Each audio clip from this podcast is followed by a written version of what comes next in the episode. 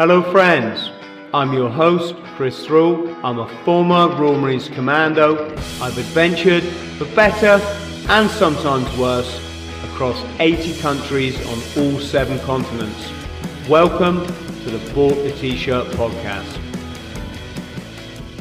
Keith, how are you, brother? Very well, mate. Thank you. Very well. Our paths crossed on LinkedIn. I just happened to see something mentioned about military, paras, trauma, plant medicine, and my ears just went chung. I've kind of got this theory. I think everybody in society is traumatized now.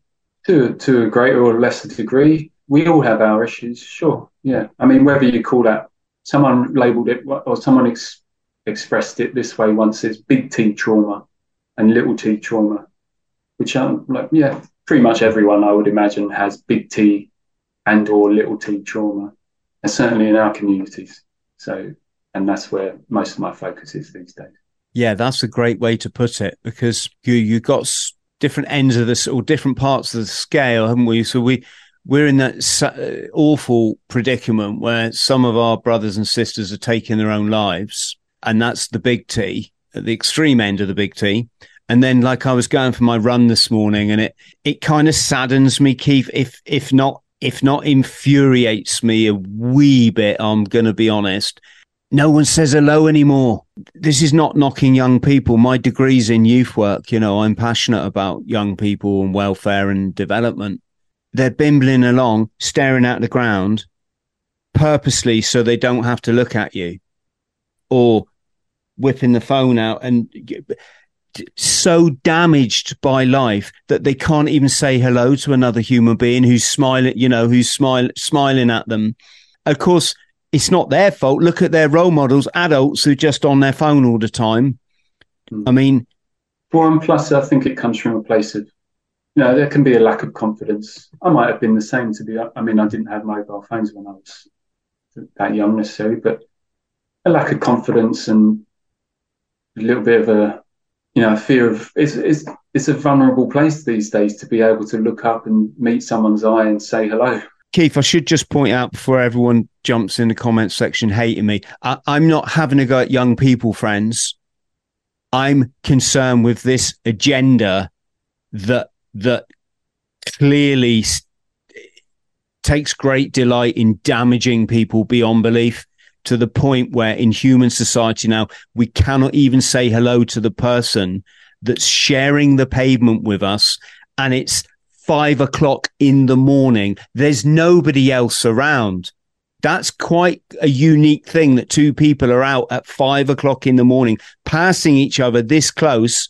And one of them is so whatever it is that they, they cannot bring themselves to go, all right, you know, and so yes, little T trauma I call or or or, societal trauma, but, but dog walkers are good for that. Dog walkers will always say hello. yes, dog walkers, but uh, you know, I'm old enough now, Keith, to see the evolution of it. It used to be you could see the way it was going. Look, my parents' generation were certainly before then they all said hello then with my parents' generation, it, it started to slow down a bit. Then with my generation, it was like, if you're a runner, you definitely say hello to another runner. Then it started to be that women running wouldn't say hello. And when you look at the damage that society does to women through the beauty culture and the, these evil, evil magazines and everything, everything is structured about, you know, body image. Well, you can, you can understand why a woman running is probably a lot more self conscious than a bloke. Now, what I'm saying is no, now it's everyone. yeah. You know, I believe in the art of war, Sun Tzu, know your enemy. There's clearly one out there that's just set out to damage damage people beyond belief, and and um, you know what what whoever that enemy is that that you know whether it's fractal beings or or you know some metaphorical entity um, or or a physical group, it, it, it, that's probably a conversation for another day. But um, Let's go back to your story. So, parachute regiment. How old were you when you joined? I was old actually. I signed up at 24. Um, so uh, I was in depot with a, you know, 18 year olds. Um, but it was great. I loved it. But yeah, I was considerably older than everyone else. Uh, all my peers, I was pretty much the oldest. But did they call you grandpa? I was old man Abe's was my, uh, which is fine. what kind of childhood did did you have? Like a leading question, then to say, why did I join the military? Well, I've sort of haven't hidden the fact that I think my story is quite similar to a lot of other Marines. Uh, I don't know what percentage, but I had quite a traumatized upbringing. Um, I was homeless for the second time at 17 and living in my car. Um, at which point, when someone suggested I, I couldn't join the Royal Marines because I wasn't tough enough, I thought, do you know what?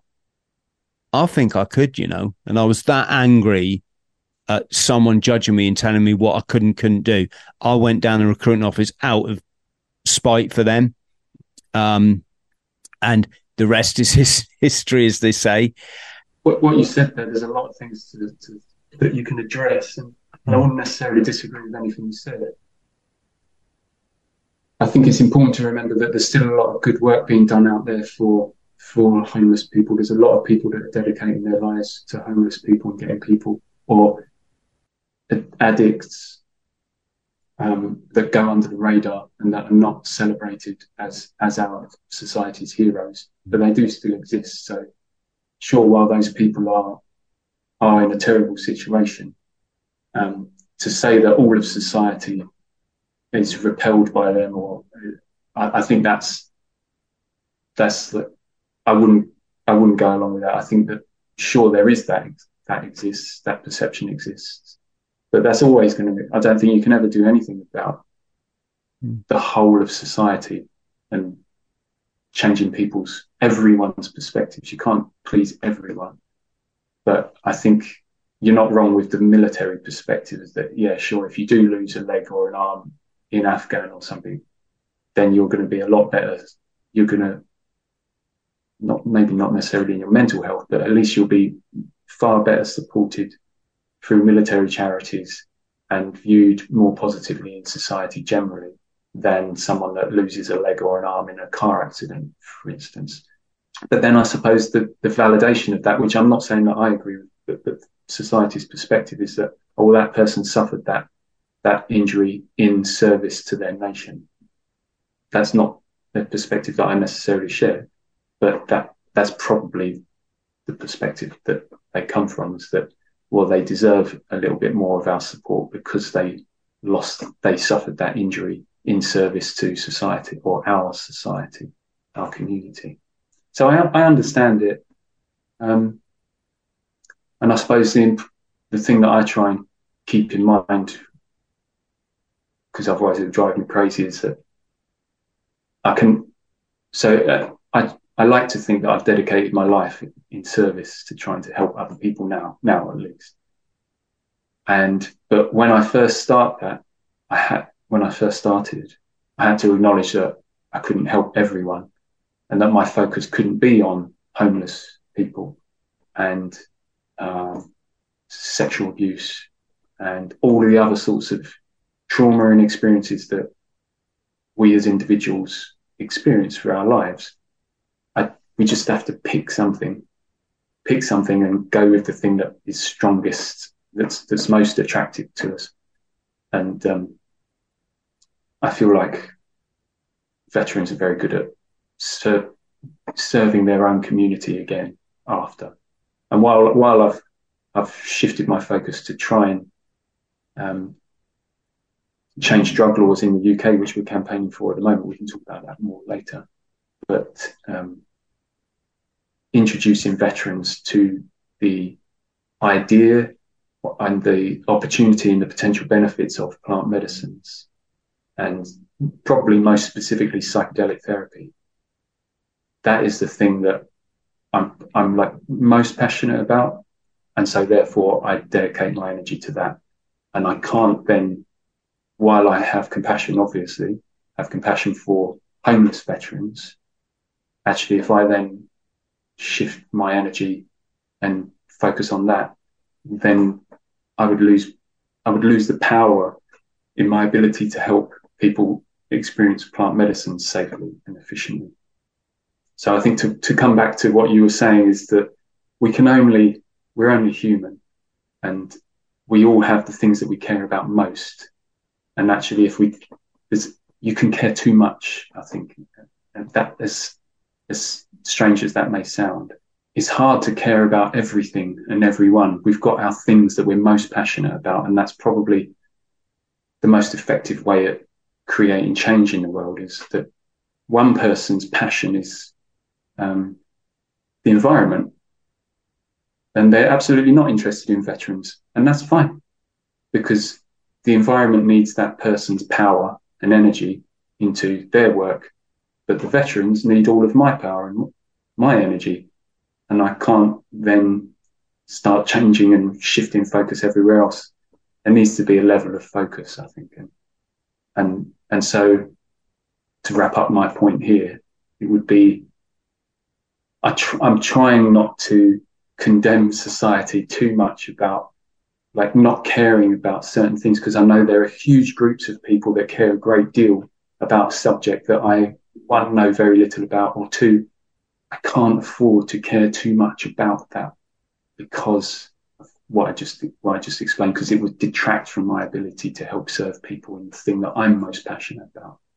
Someone might call me negligent of uh, people that suffer from sexual abuse, and I am mm. because I'm trying to focus on the thing that I'm most passionate about. But I know that there are lots of people out there trying to do their best for people that suffer from sexual abuse or that are addicts or that are any number of things. So I, that helps me stay sane in a world where the media would have you believe that no one cares about anyone. What I actually see, if I ignore what the media says, what I actually see in my life, I see a lot of evidence of people actually caring a great deal about one another.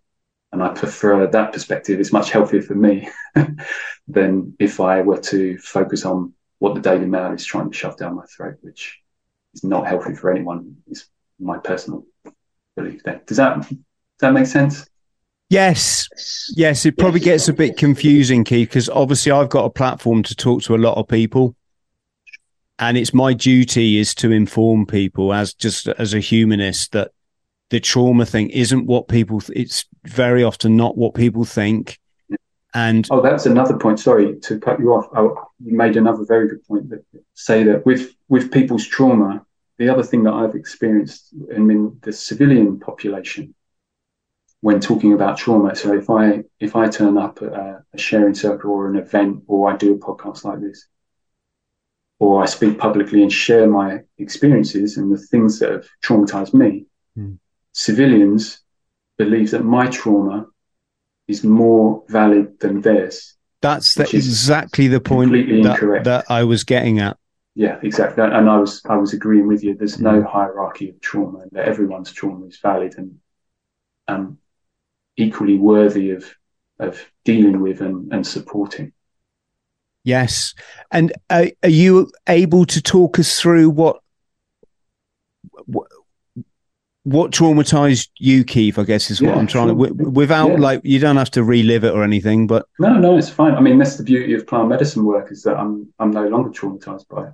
Mm-hmm. I can talk freely. Um, so, with regards to childhood, I mean, we all have our issues in our childhood, but I can't really complain. I, I came from a, a, relatively stable background, um, and uh, yeah, so I didn't suffer in, in in really that way. Of course, we all have our little things that inform our behaviors as adults. Of course we do. Mm. Um, but I wouldn't then claim that to be trauma for me. Um, certainly not, certainly not big T trauma if we go back and use those, that terminology.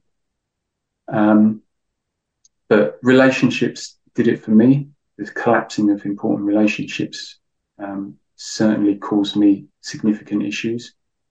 And the my earliest one, who's she was the mother of my oldest son. Um, that relationship broke down and that was actually a catalyst for me joining the parachute regiment. Um, it just it was a perfect storm of events because that relationship broke down, and then 9/11 happened, and I was desperate. So I always wanted to join the military anyway, but I felt while I was certainly traumatized by the breakdown of that relationship, there was a freedom from it then as well, so that I could then do what I wanted and join the military instead of being trapped in a home life. And 9 11 provided the military scenarios that were very attractive to me because I knew that there would be combat involved and that I didn't want to waste my time in the military not fighting. I only wanted to fight because I was an angry young man, bitter, angry, violent young man. Um, and that's what the parachute regiment wants. And again, while I no longer agree with violence, in this reality that we live in, there are wars. And if you're going to fight in a war, you probably need the people that are angry and aggressive and capable of violence because that's the scenario, that's the working environment that they're that they're mm. going to be used in. And hopefully, like in the Marines and the parachute regiment, hopefully they're well trained and disciplined enough to not just be some wild, crazed killer, but they're, they're actually a, an effective fighting tool and a, and a weapon in themselves, but one that's disciplined and and yeah, one that's disciplined. Uh, because it's no good just being angry and violent and ill-disciplined. Then we've got a significant problem. It's not always like that, though, is it? No, no, it's not always like that. But the no. the, the the effort, at least in my what my experiences were, mm. is that that is an ideal that they do try and stick to. Because ultimately, if you don't have discipline in the military, everything falls apart. Everything falls apart. So the reg is really, I mean, it's a great environment. Obviously, you know, I kind of wish it didn't have to exist because my son's in the reg now as well.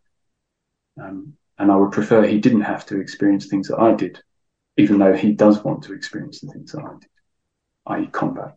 Yeah, we use those young men to for that end, but but it can also be constructive. I, I owe the man that I am today, I owe to my experiences, traumatic as they were in in reg in Afghanistan. I served in Iraq as well. I'm the person I am because of those experiences, and I was fortunate enough to be given an opportunity to heal from those experiences, and therefore now I can turn my attention onto more healthier avenues and mm. like a, ways of spending my time, focusing my efforts. And I'm hoping to share that with as many other people as I can in our communities. And I'm aware not everyone gets that. I'm, I'm acutely aware that not everyone gets that. Um, but we do our best. And I, I do believe that with regiments, and I'm sure the Marines, even though we have our banter, I'm sure you're a disciplined bunch generally, we'll always have the odd one, but generally we're a disciplined bunch. And that that level of physical fitness and discipline and commitment and camaraderie and community counts for a lot, especially for disillusioned, angry young men. I think it can be a force for good, while I accept that it can also be a destructive force as well. It's like everything, there are two sides to it. Yeah, yeah, exactly. It's um, it's like a solution to a problem that wouldn't be needed if we didn't have the problem. I suppose you know.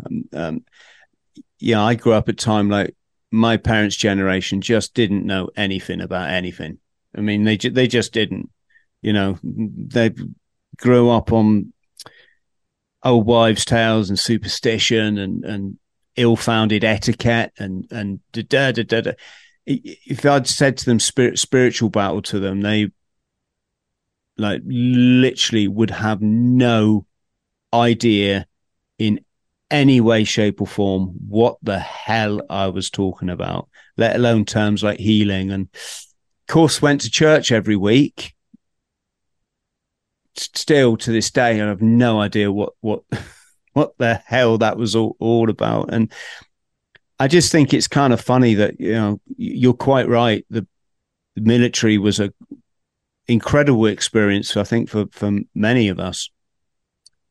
I do wonder what it would have been like growing it, you know, growing up in an environment where we weren't all these angry, damaged young people, and and that instead of an indoctrination system uh, as education, we had an enlightenment system, and uh, it was recognised that love's the highest form of conscious, you know, consciousness, and and and that we wouldn't then have the need to all come out as damaged young men that need to then go in the military to find ourselves. Da da da da da da. But what uh, Keith? But life is suffering anyway. Life is a very difficult experience, regardless. So even if we did have the, if we, even if we did have institutions, obviously, I believe that life would be far less difficult mm. for the greater amount of people on Earth.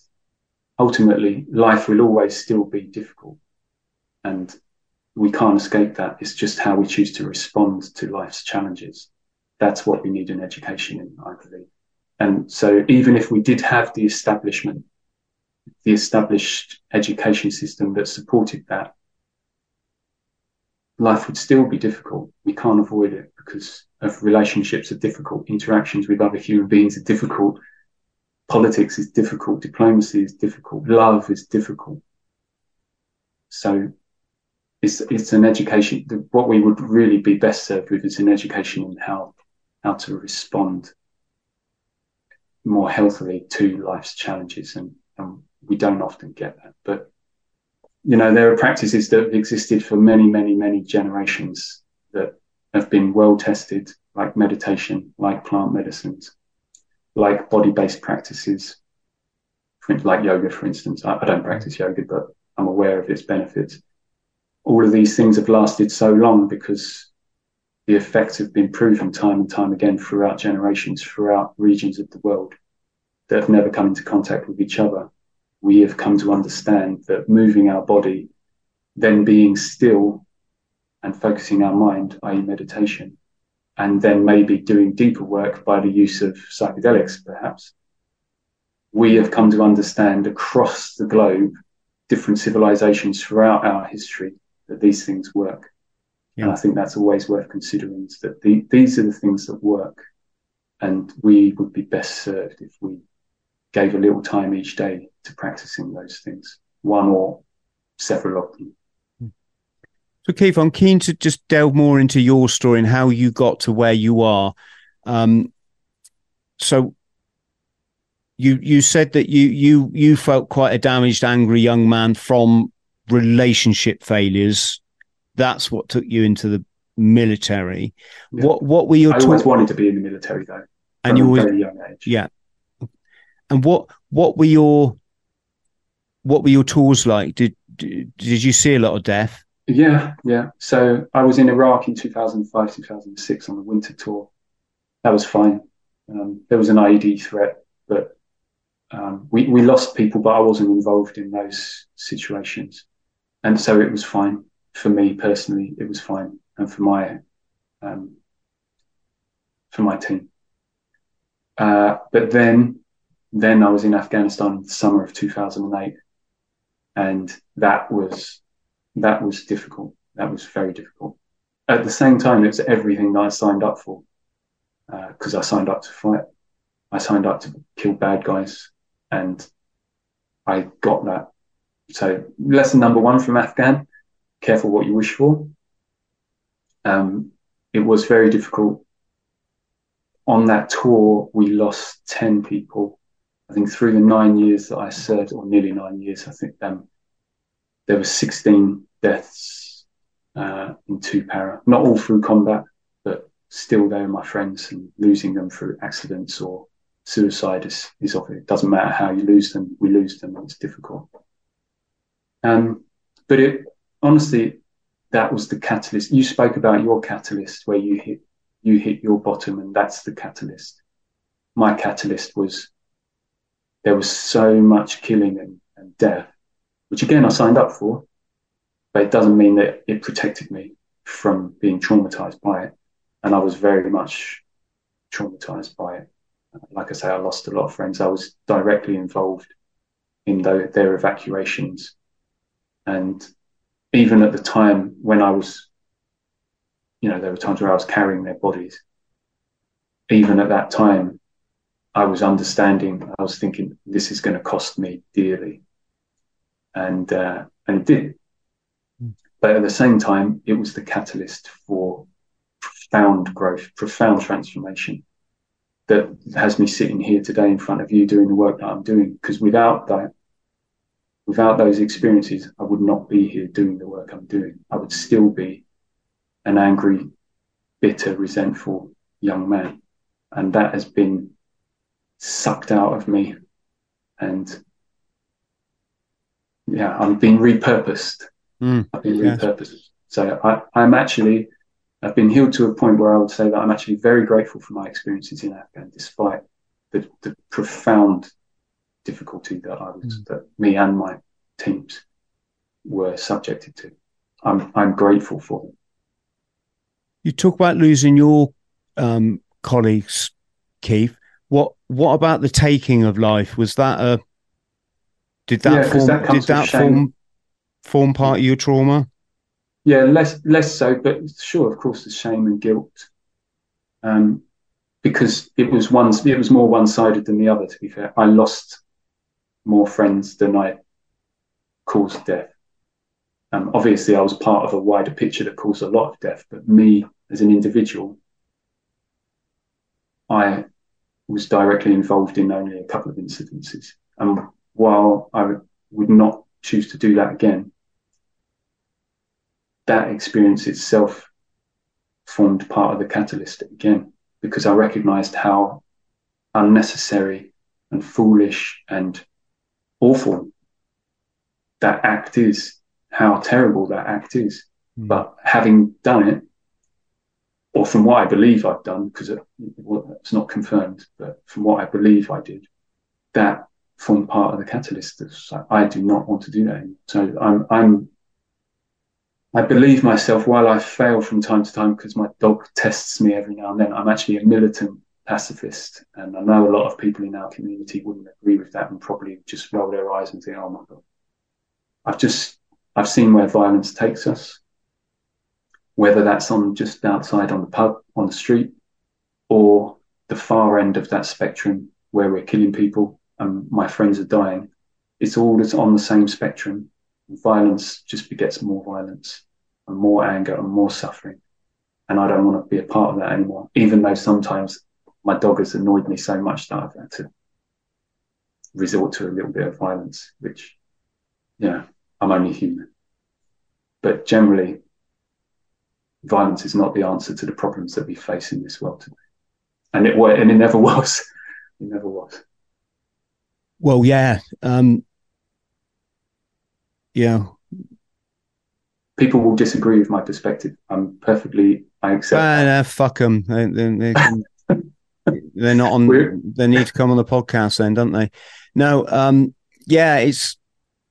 It's kind of funny. You say my community. I'm. This is the.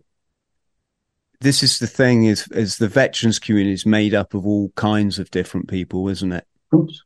I, I know so many people would just laugh at the would just laugh at their service and just see it for what it was, you know, a youngster's adventure. And sometimes it got a bit, you know, a bit, a bit serious. I'm, I'm enjoying being in the spiritual community now because it's just, it's just incredible. The people that you meet, uh, the, the genuineness, um, in individuals, just not having to explain yourself or anything about your life or da da da, because to get to where they are, like they've been there, Keith, you know. Um, what I wanted to uh, uh, come on to is so at what, at what, how did it, this um, trauma, how did it manifest in your life? I'm I'm guessing it was towards the end of your service or when when you came out the service. Did did things start to go a bit pear shaped? Yeah, exactly. Yeah. So I the way it manifested for me was that I started to sweat a lot all over my body at all times, like in my sleep, at all times, 24 hours a day, I was sweating. As soon as I got out of the shower, I was sweating. I was sleep sweating. I couldn't shake people. I was ashamed to shake people's hands because my hands were sweating. Couldn't hug people because my armpits were sweating, which brings shame and embarrassment and traumatized me because of because of my shame of sweating. So my sweating was a consequence of my trauma of Afghan and the resultant um, relationships that broke down because of my behavior. But then the consequences, the symptoms of that trauma also caused me, caused me to suffer because of the shame of sweating. Mm. And, uh, yeah, is so this, is this some sort of like panic attack or flight or fight mechanism? Oh, well, yeah, I mean, it will be, it would be that, but it was all the time. It was, it was absolutely constant. um, so it wasn't just in a particular scenario or in a particular environment or under certain stimuli. It was under all all stimuli, all environments. Mm. Um, so it was really hard to nail down. And uh, but I've got I've got a good grip on that now, or not grip. I've I've overcome that now, mm. um, thanks to the work that you know I'm responsible for that. I've I've taken responsibility for myself. I'm grateful for the people that have taught me the things but ultimately, it was me turning up every day and practicing those things that that did the work. Yeah, so in addition to that, like I alluded to, the relationship broke down after Afghan. My behaviour became more and more erratic. My partner, she she wasn't really capable enough to to manage me, and I don't know who would be. It's not a it's not an insult to her to say that. I don't mm. mean it. I don't know who would be unless they are a therapist um, so things fell apart, and that was very unpleasant because I thought I was going to spend the rest of my life with her. Did you have any children with this partner? No, no, no. but just one from your previous. Yeah. Now I've got another. I just had one. I've got four month old baby daughter. Oh, congratulations! Yes, get you get ready for all that. Oh, they're nice at this age. it's actually been very, very difficult. I've I've been in a very difficult phase. So it's um, she's adorable. She's wonderful, mm. but actually, I found it incredibly difficult. Oh, so, uh, hopefully, I'm I'm aiming for some some respite. yes. Okay. Yes. Um, I'm going to get that. Yeah, I I, I kind of got lucky there. I came to it quite late in life. Met an absolutely adorable person, and um, we didn't do any of the like the I don't even know what they call it prenatal classes or something. Mm. We were just like, if we don't know how to look after another human being. We're probably a bit pants. So um, I remember running out the, the hospital. It's like, are they going to sign us off yet? Can we just go go? And I remember running out with our little one in the buggy and uh, in the little carry buggy thing, and uh, got home. I said to my partner, "Do you mind if I go running?" She's like, go. I'm like, okay, see you later. So I went out and ran a marathon. Um, and uh, let her have a little snuggle with uh, her mm. our bundle of joy. But obviously, it's a very special thing being a mother when you you start breastfeeding and stuff. It's uh, fascinating, fascinating. Did you have a rock bottom with this these this um, symptomatic behaviour? Uh, no, it didn't really unfold that way for me. It was a it was a I just felt overwhelmed and hopeless enough. I'd hit rock bottom before and I knew what that looked like because I'd been suicidal before. And I knew what that looked like and felt like. And I was close to that, but I recognized it. So then I was, I was, I was pretty much desperately trying lots of things, which most people do, you know, to, well, start as talking therapy and antidepressants, uh, which didn't, didn't work for me which is again one of the reasons why I do what I do, which work with plant medicines. Um, I got into uh, meditation and the Chinese internal arts, like martial arts and qigong. It's like a Chinese yoga, uh, and that really served me very well. Um, I, I travelled to China and studied under several different masters over different periods of time uh, to learn those practices. So I teach that now professionally. That's what I do for a living, while, whereas my charity is voluntary. And just um, to explain for our friends out there, Keith, that might not be aware, this is about harnessing energy, is it not? Um, is it? Um, I think we could. I think we could use different. I would use different language and just say that if we come from the perspective of the mind and the body are one thing, if if we use an example of mental trauma, so PTSD, for instance, so the mind has been traumatized. If the mind and body are one, that means that the trauma will be in the body, held in the body as well and the mind is quite is an abstract thing, right? So you can't grab hold of the mind and do something with it. It's abstract. So it's it takes a very skilled practitioner to be able to work at the level of the mind, whether that's a psychotherapist or whether that's um, someone that meditates. It takes a lot of skill and time and dedication to to get to that level. Whereas actually the easiest access point is to try and find that physical manifestation of that mental trauma in your body and work at the at the level of the physical body.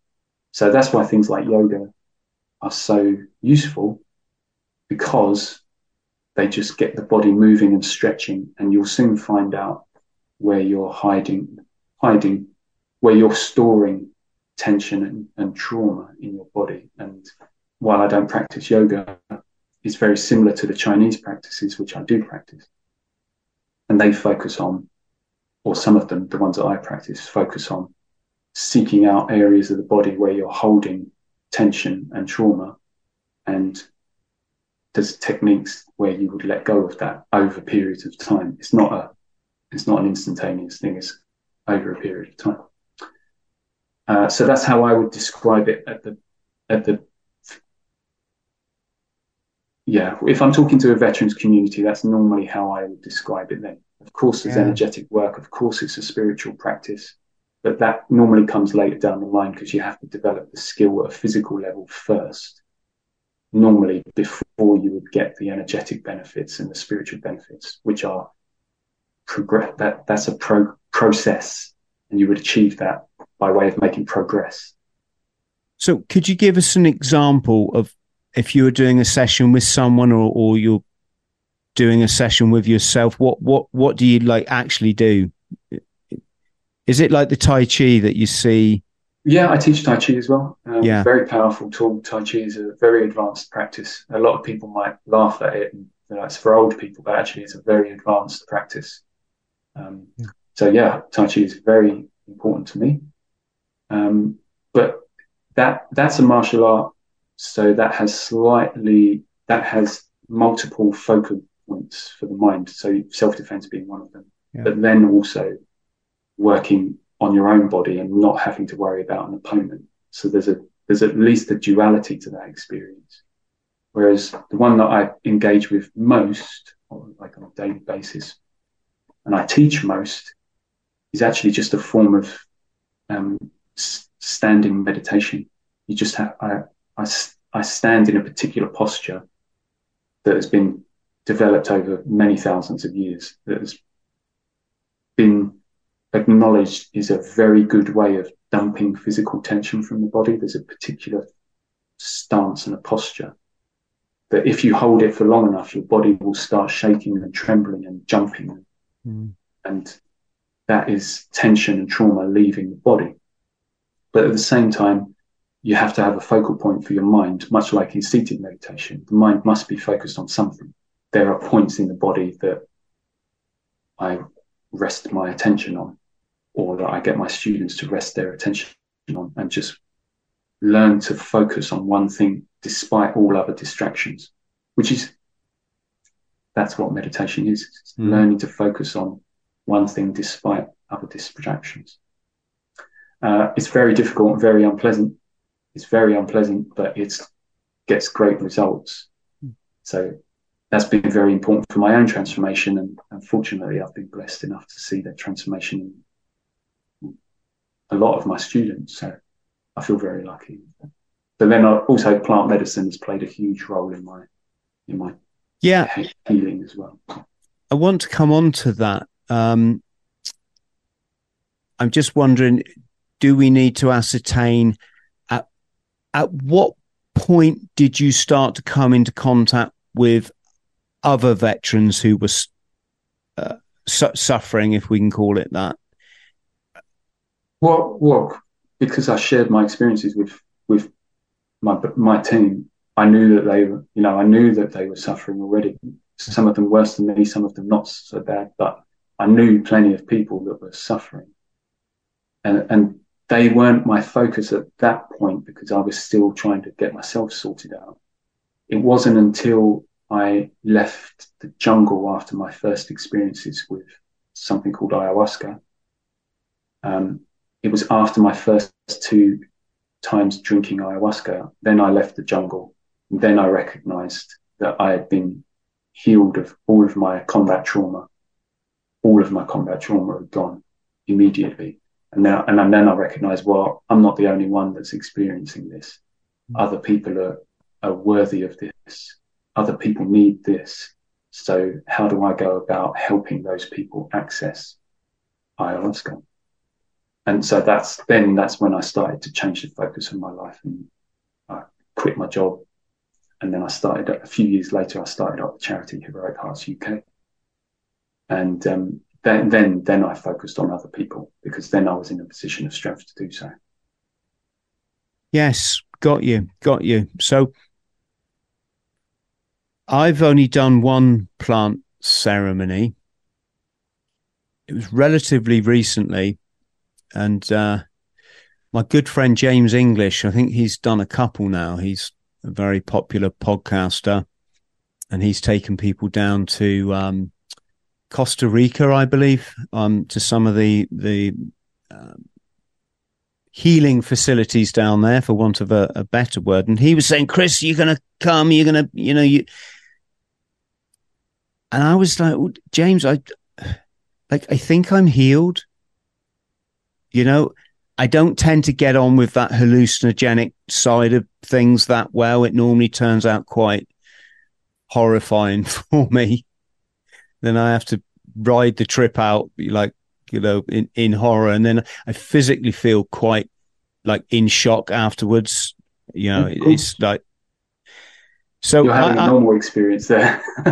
well, so I said to James Elam, mate, um, you know, I, I'm, I'm, I think, I think I'm all right, mate. But recently, um, I, I was invited by a veteran, very, very nice chap. In fact, he's coming driving down from up country to see me tomorrow drop what he was doing to come and help me help me paint the house. That's that's what I say about you know this. I, I love the you know yes we're both veterans. We don't even talk about that. I didn't even know what regiment he was in. Um, he, he knows me from the from my my YouTube channel, and we talk we talk about healing and and you know the beauty of life and oh look at that landscape and but anyway sorry i'm waffling a bit he he took me for a spiritual weekend in Glastonbury, and um, yeah, part part part of it was a ceremony. Um, some of some of it may or may not have been the stuff you just mentioned, um, and but the the main form of it was this drink. It was a green drink. It looked very much like a mate tea that they drink in Argentina, and had a similar sort of bitter bittery kind of taste to it. I can't can't remember the name of it. It started off all feeling quite sort of mellow. Every time I close my eyes, and the guys in the room were talking about how they're in this lovely, beautiful bubble with their family. They think they've done enough of these because they feel healed. I'm just seeing aliens coming at me like that non-stop like something from the film Alien just coming. Then it's morphing into blood dripping, sacrificing devils, all just you know, all on all, all on the canvas that I'm seeing in my mind every time I shut my eyes. And then it started to bring the people that I love into it with horrible, let's just say, awful awful. And I, at that point, I was like, "Fucking right, I'm going, folks. I'm I'm going down a pub." And uh, I went and sat in a pub and had a couple of pints and uh, and listened to some music. I would say that yes, undoubtedly, it brought me close to three areas of my life, Keith, that I think that I I kind of knew I needed to address it. but this it kind of like brought it up close and personal, and I'm like, right, nothing to do, folks, with the demons and the monsters. That that that was just. I don't know. I know life can. Well, you know, life can be dark. You know, there is. You know, we've we've we've all had some serious experiences. I don't know if that's something to do with it, but I did come away with it with an immense feeling of calmness, despite it feeling like quite a traumatizing experience itself. Um, I did feel I I realized at one point I have this repeating memory. I, I guess I think they call them intrusive memories. That that like I just put that to bed now. I've always used it as like, well, you know, I pluck one thing from my childhood as a kind of example of like what I what I went through. And then on this thing, I was like, hang on, that in itself is holding me back, Keith. You know, even if my mind now starts veering, like I'm just, no, no, it's a beautiful day, move on. Was it to do with diet? Um, you know, I do have a tendency to, to overeat a bit. and I, I knew that's kind of like spiritually hold, being a bit of a blocker. Um, and there was, there was something, something else. So, can um, I just address? Can I just address a couple of things that you said? yeah, please, please. If if you can make sense of it. oh no, I, I, wouldn't dream of trying to make sense of it for you. That's not my business. Um, yeah. I I just think I, have because of my work, I've got a responsibility to uh, probably in not probably I've got a responsibility to inform people of how best to undergo these experiences if they feel that they are necessary.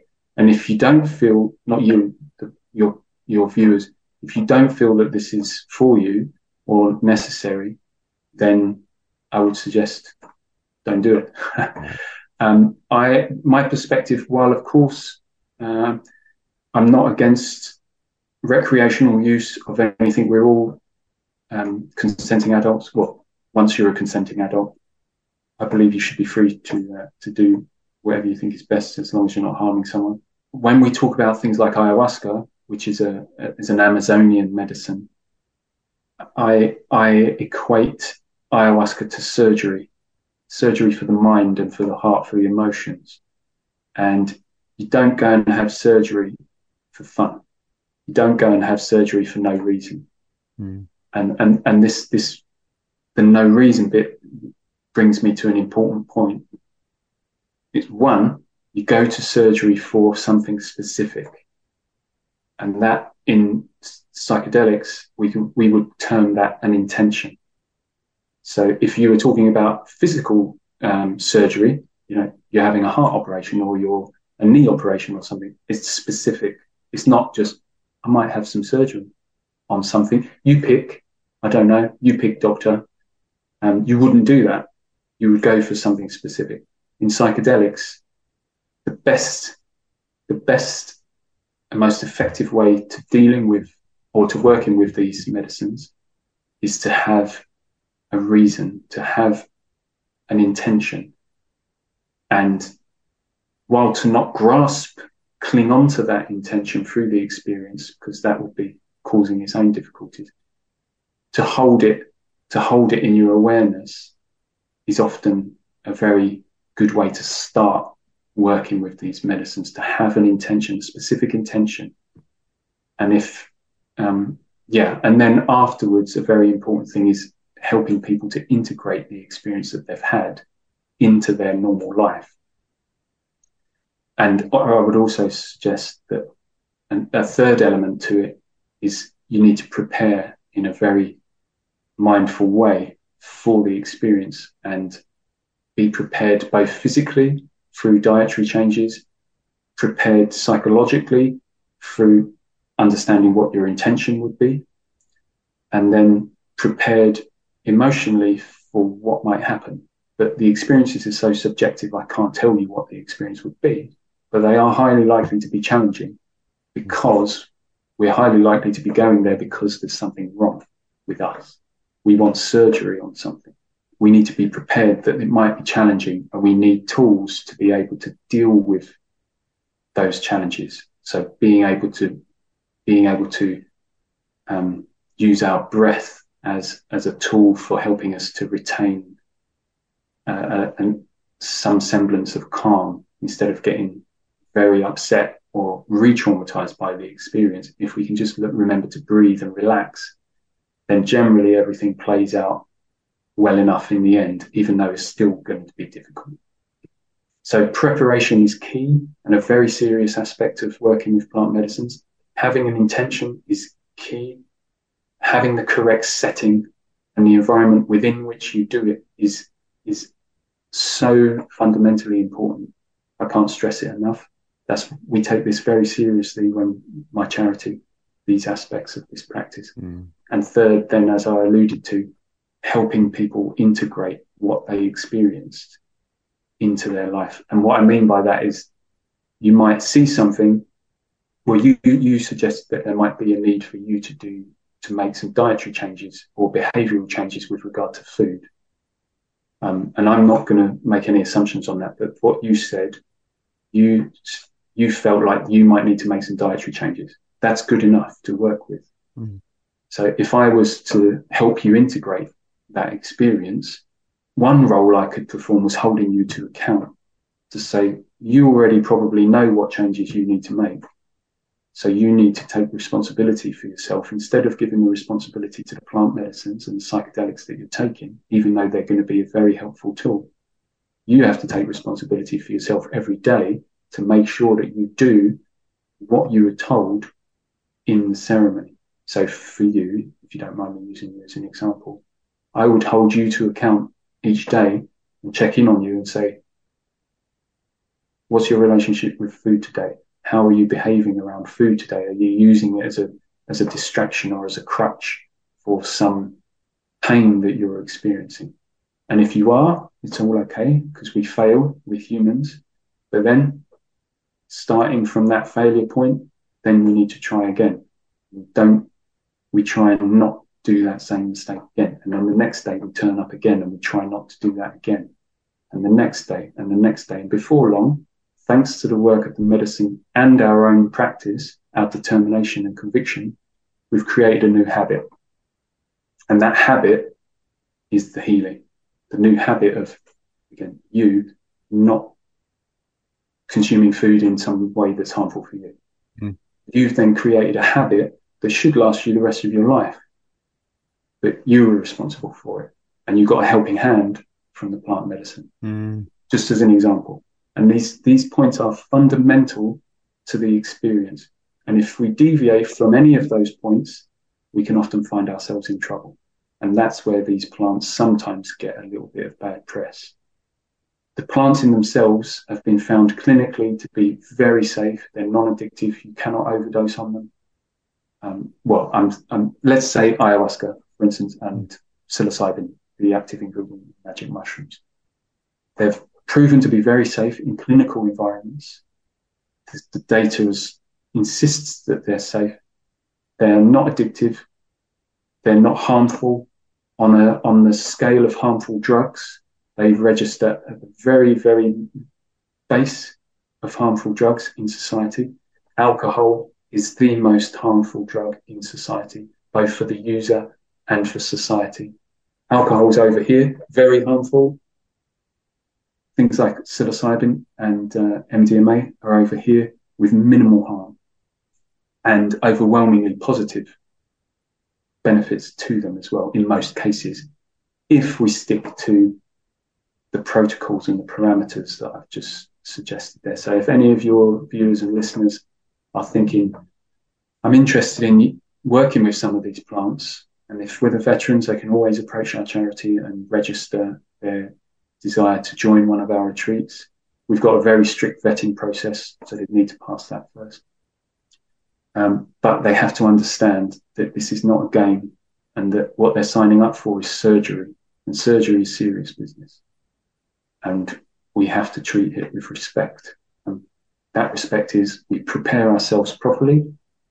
We under, we, we learn and practice tools that help us through different difficult challenges and then we integrate it correctly in our life by applying what we've learned and employing what we've learned in our in our life making the necessary changes. And I, I can't stress that enough. It's so important when we're talking about these medicines that we do all of those things because we can find ourselves in a very, very difficult place if we don't. And, and if we don't have the support that we need as well. So thank you for listening to that, but I, I can't stress that enough. I can tell that you know what you're talking about, Keith. You've covered all. I mean, I hope so. yeah, no. Well, I mean, you you you've just covered all the bases there. Um, for my experience, I'm not. It was a bit. I, I remember hearing someone say, like, when you go into one of these ceremonies, don't have any preconceived ideas. So, and that was kind of me. I was like, yeah, you know, um, as far as the intention goes, I was sort of like a bit open there. Probably, are you thinking that I needed to sort of niche down on a particular? No, well, yeah, it would have been helpful, I believe, but but the preparation probably you might not. Have, and then drinking alcohol immediately after it. Alcohol is a alcohol is a is a poison. Mm. It's a poison and a toxin and a depressant. Um, so one point I try to make as often as I speak when I speak publicly because I talk about mental health a lot. Depression is a comorbidity of PTSD. So if you've got PTSD, chances are you'll have depression or anxiety and or anxiety. It's a comorbidity. It's what it's called. Alcohol is a depressant and it's an incredibly powerful depressant.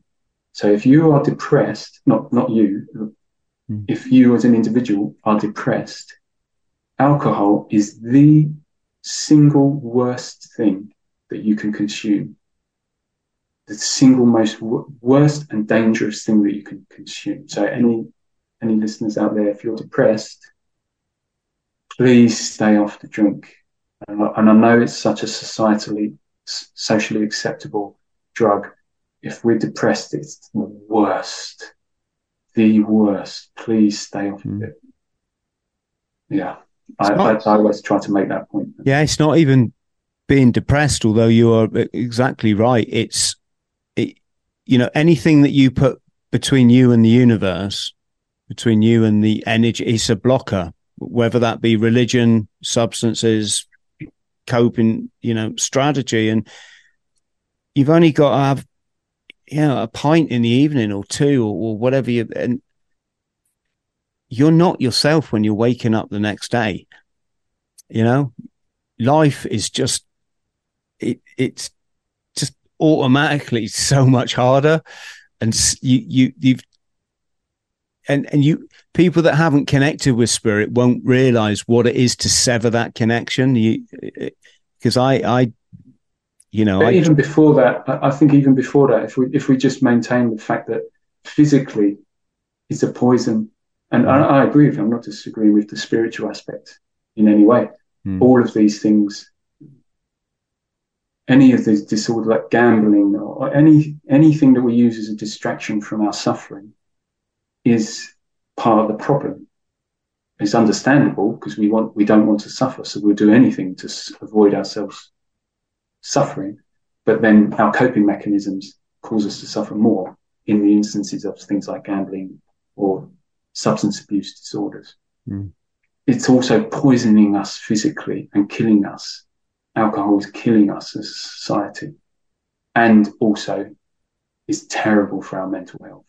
It's just so, so bad for our mental health. So before we even start talking about energetics and, and spirituality, which I'll be, I would be in another time, I'd be very happy to talk about. Mm. If we just stick to the physical which is, you know, the easiest to grasp, we're poisoning ourselves, we're killing ourselves, and we are making our situation so much worse by drinking alcohol if we have mental health issues.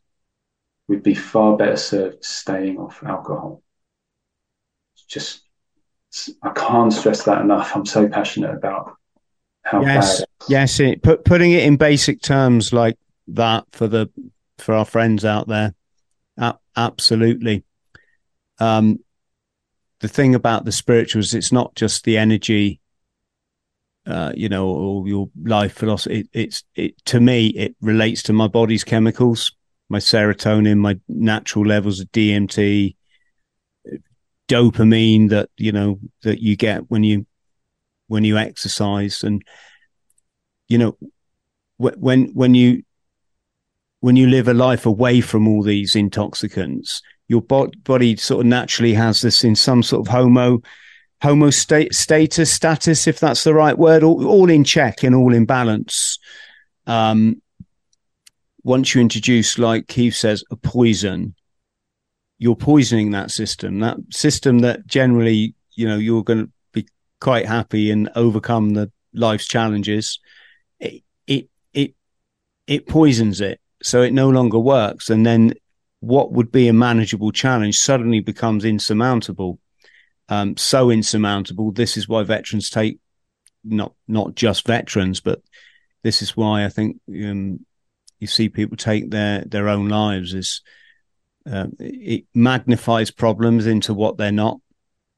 Um, but that's not also not to say that's not to. I wouldn't I wouldn't subscribe to the idea that um, that all problems are surmountable um, with, well, we'll leave it at the point that alcohol will certainly make it worse.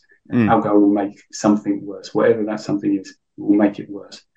But that's all, then that's also true of, we should also be mindful of the effects of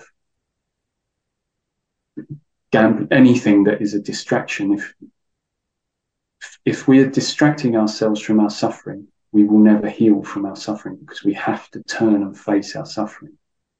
And and that is what meditation does. That's what these internal practices that are the Chinese practices I mentioned. That's what plant medicines do. They ask us to rip out all of our distractions, which is painful because the distractions are coping mechanisms.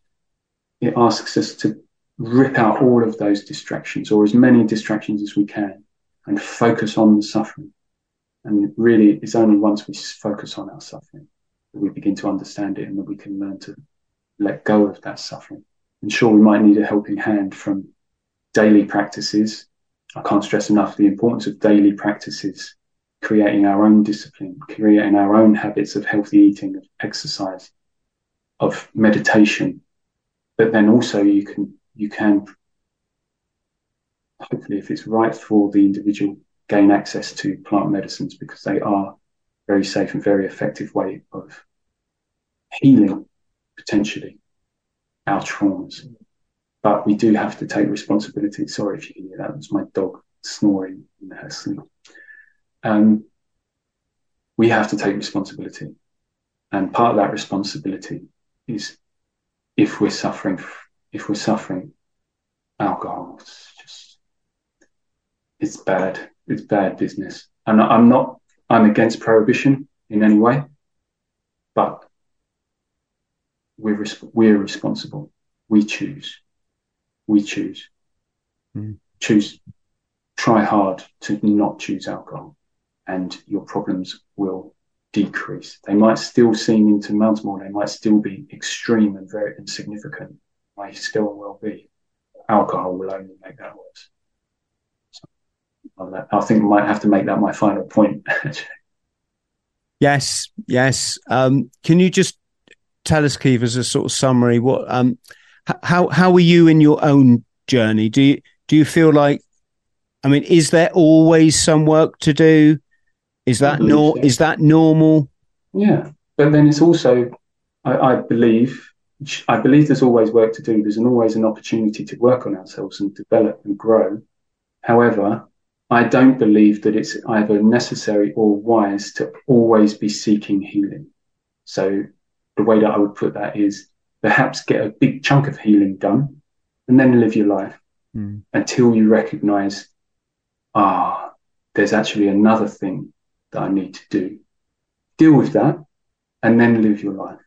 Don't just keep, there, there are people that just continually try to constantly seek healing and we need time, time to heal and time to integrate our healing experiences.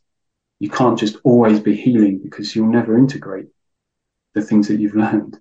So you're, you're lessening the, the benefits by just constantly seeking out something new. And that in itself can be a distraction, seeking out healing all the time. That, that can be a distraction from the issue.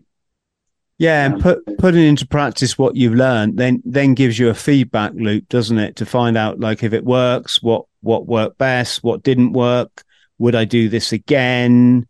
Do I need to focus? Yeah. Yeah. Do I need to do it every day to these self care practices? Yeah. So Keep- I'm in a good place. Thank you. So the charity is focused on plant medicine work. That's Heroic Hearts Project UK. Mm. Um, there is one in the US and Canada. So just make sure that you're approaching the UK website and you can contact us through that. You can apply to join retreats through the website. Um, we, we're awaiting funding for our next retreat, so there's nothing in the pipeline just yet, but you can join the waiting list. Or if you wanted to talk to me professionally about the Chinese arts that I practice or meditation, then um, you can contact me through keithjabraham.com. Uh, and that's my that's my personal professional website as opposed to charity. Yes. And the final thing we should say there, folks, if you're suffering, reach out because, yeah, it's not abnormal to suffer, especially if you've been in the military. I mean, it's quite normal. And the only weakest member of the team is the one that doesn't reach out to get help. So, so please do. Massive thank you for coming on the show. thank you. Uh, friends at home, much, much love to you. Please look after yourself. If you could like and subscribe, we're always going to ask you that. And uh, cheers, cheers. Friends, thank you for listening to the Bought the T-Shirt podcast. Please like, subscribe and share. And don't forget to follow me on social media. Username Chris Thrall. Instagram Chris.Thrall. Thank you.